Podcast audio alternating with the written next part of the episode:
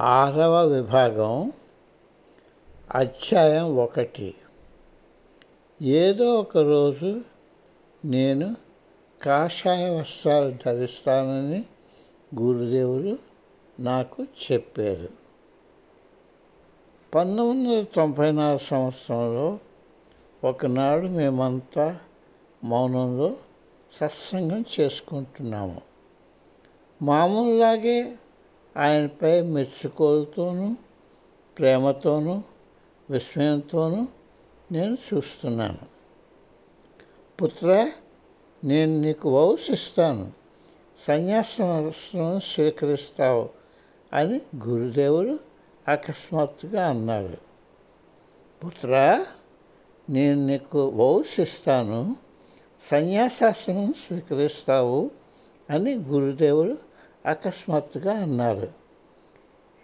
ఎంతో ఇష్టమైన స్వీట్ అందుకుంటున్న బాలుడిలాగా నేను లేచి కూర్చున్నాను.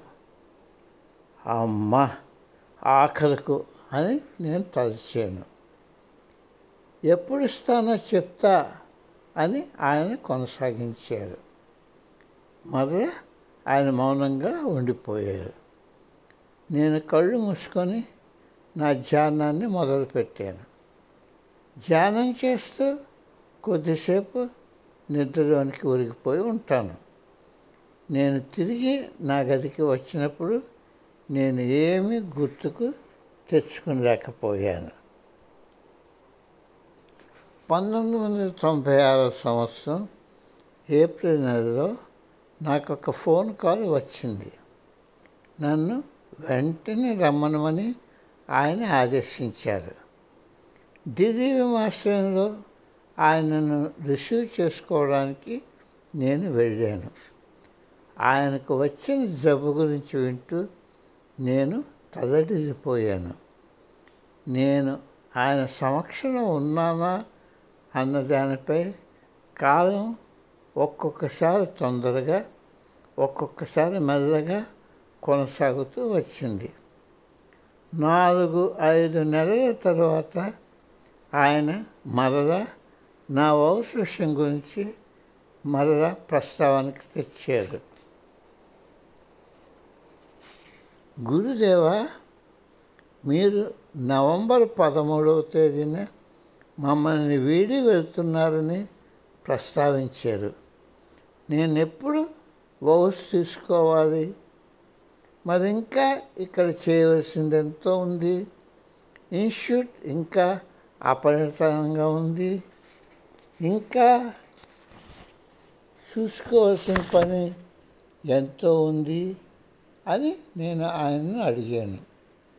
ఆయన అప్పుడు ఆయన అప్పుడు పుత్ర నేను దేహం వేడిన తర్వాత కూడా నేను నీకు వౌస్ ఇవ్వడానికి తిరిగి వస్తాను అని మృదుగా చెప్పారు. ఈ ప్రపంచం నుండి ఆయన నిష్క్రమణపై మాట్లాడడానికి నేను ఇబ్బంది పడ్డాను. కానీ గురుదేవులు ఆయన మాట నిలబెట్టుకుంటారని ఆయన తప్పక వస్తారని నాకు తెలుసును. ఇది ఆయనకు అసాధ్యమైన ఫీట్ కాదు. ఆయన ఎన్నో మిరకల్స్ చేయడం నేను ప్రత్యక్షంగా చూశాను.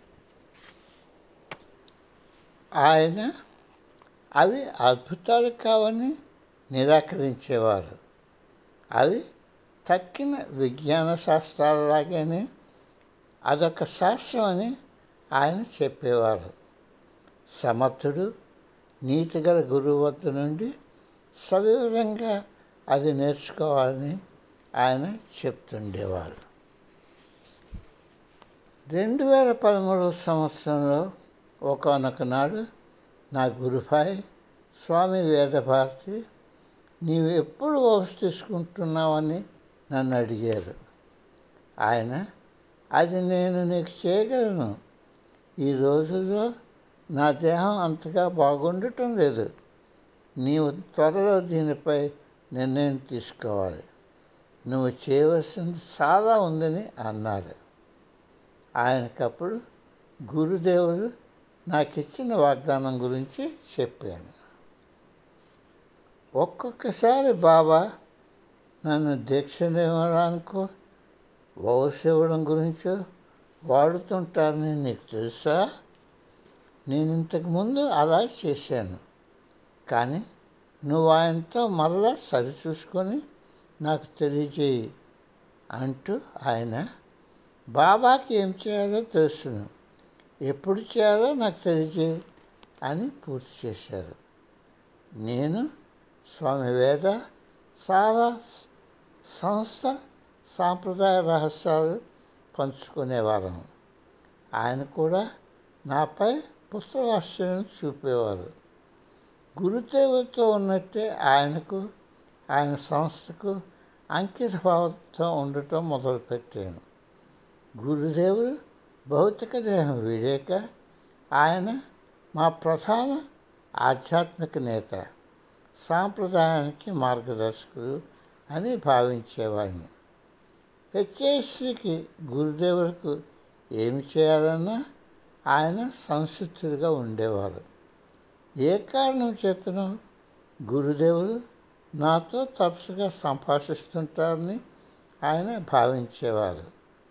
ఆయన నవ్వి నిరీక్షణలో బాబా నీకు నాకన్నా ఎక్కువ ఆప్యాయత ఇస్తాడు.